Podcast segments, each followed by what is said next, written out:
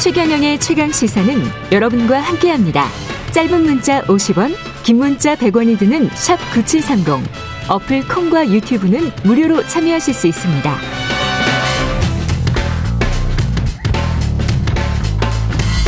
예, 어제 저희 최강시사에서 전국 장애인 철폐연대 전장년 박경석 대표 인터뷰했는데 박경석 대표가 시민단체 국고보조금 문제 관련해서 한국 지체 장애인 협회 사례를 언급해서 관련해서 한국 지체인 장애인 협회 입장도 들어봐야겠습니다.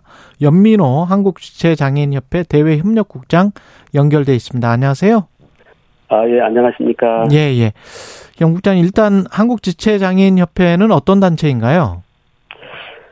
네, 우리 협회는 그 37년 역사를 갖고 있고요. 예. 전국 그 단일 법인으로 17개 시도협회가 있고요. 그 시도협회 산하에 230개 지회가 있습니다. 그리고 예. 큰 지회 같은 경우에는 이제 읍면동 단위로 분해 활동도 활발하게 이루어지고 있는 그런 단체입니다. 회원 수는 회원 수는 약 한 47만 명 정도 47만 됩니다. 명. 네네. 한 해 국고보조금을 3천억 받고 있다라고 박경석 대표가 이야기했는데 이거는 팩트는 맞습니까? 뭐 기왕이면 더 부풀려 주시지 3천억 원이라고 그랬어 좀 그렇습니다. 그, 사실 그, 아니고요. 예. 저희가 이제 그 17개 시도 협회도 있지만 예. 그 산하 그 전국에 26개 장애인 복지관도 있고 음. 장애인 직업 재활 시설도 33개이고요. 기타 예. 시설 8개 해서 67개 시설을 그 수탁 운영을 하고 있습니다. 예. 그래서 저희 그 단일 법인 산하에 직원 숫자를 뭐 전체 모으면 한 8천 명이 좀 넘거든요. 예. 그러니까는 수탁 그 시설들 다 합하면은 뭐 이렇게 3천억은 안 되고요. 예. 예, 상당한 어떤 그런 국고 보조금, 그러니까 수탁 사업을 국고 보조금을 우리가 받는다 이렇게는 할 수는 없지만, 예. 그거는 지자체에서 저희 합, 저희 법인에 이제 수탁을 해서 운영하도록 한 거거든요. 지자체 업무를 이렇게 수탁해서 맡겨서 거기에서 네네. 이제 업무를 하는 그 비용으로 지금 지급이 되고 있는 돈들이 있다. 네네 그 비용까지 합하면 한 예. 2천억 원 정도는 좀 넘을 것 같습니다. 그 비용까지 합하면 2천억 정도. 근데 네. 이제 그 박경석 대표가 또 윤석열 대통령을 후보 때 공식적으로 지지한 단체가 지체 장애인 협회다. 네. 이거는 네. 이거는 팩트입니까? 예, 그거는 팩트죠. 저희가 아. 공식적으로 지지를 했고요. 네. 저희가 잠깐 이제 좀 부연 설명을 해드리면. 예.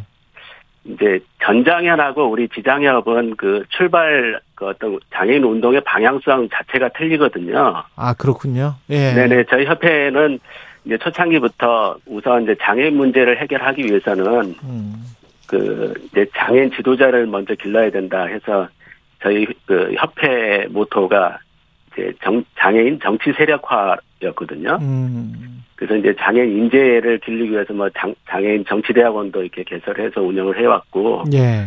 그래서 이제 뭐 지방 그 4대 선거라든가 또 이제 국회의원 선거까지 그 우리 협회에서 길러낸 인재들을 보내기 위한 그런 활동을 해서요. 예. 이제 어떻게 보면은 실질적으로 1호 국회의원이 이종성 의원이고 음. 국민의힘이 우리 협회의 비례대표를 이렇게 계속 우리 협회 활동성을 인정하고 비례대표를 할당을 해준 거거든요. 그렇군요. 예. 그렇기 때문에 윤석열 대, 그 후보를 우리는 공식 지지한다. 국민의힘 후보기 때문에 그런 것이지. 음. 전장현이 우리 협회에 대해서 어떤 부정적인 그 프레임을 씌우려고 뭐 정치적인 집단이다. 음. 이렇게 얘기를 했는 모양인데요. 사실 예. 전장현은 우리보다 더한 그 정치 이념 투쟁 그 단체거든요. 예. 그 전장현은 그 전장현 그 정강 정책을 보면 뭐 간단하게 제가 말씀을 드릴게요. 예. 우리는 지배 권력의 편입이 아니라 지배 권력 자체를 해체시켜 나가는 과정 속에서 음. 이런 표현이 있거든요. 예. 장애인 당사자의 아래로부터의 대중 투쟁에 입각하여 장애 문제를 해결해 나간다. 음. 그러면 전장현이야말로 어떤 그러니까 단순한 장애인 운동이 아니라 정치 이념 투쟁을 하는 단체거든요. 예. 그런데 뭐 뜬금없이 우리 지장에 걸고 넘어지면 무슨 물귀신 작전, 작전도 아니고 예. 좀 이해할 수 없는 부분이죠. 그 부분은.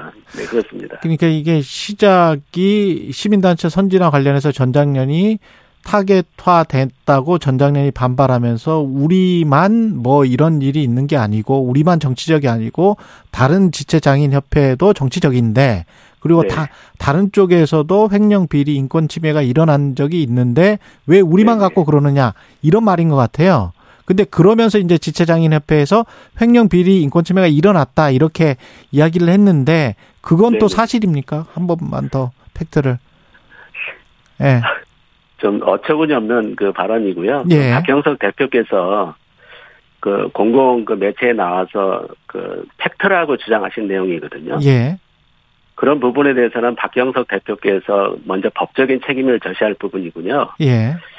저희 뭐 어떤 단체든지 저희가 워낙 큰 그 단체이기 때문에 음. 뭐 일부 어떤 그 불민스러운 사건이 발생할 수도 있어요. 예.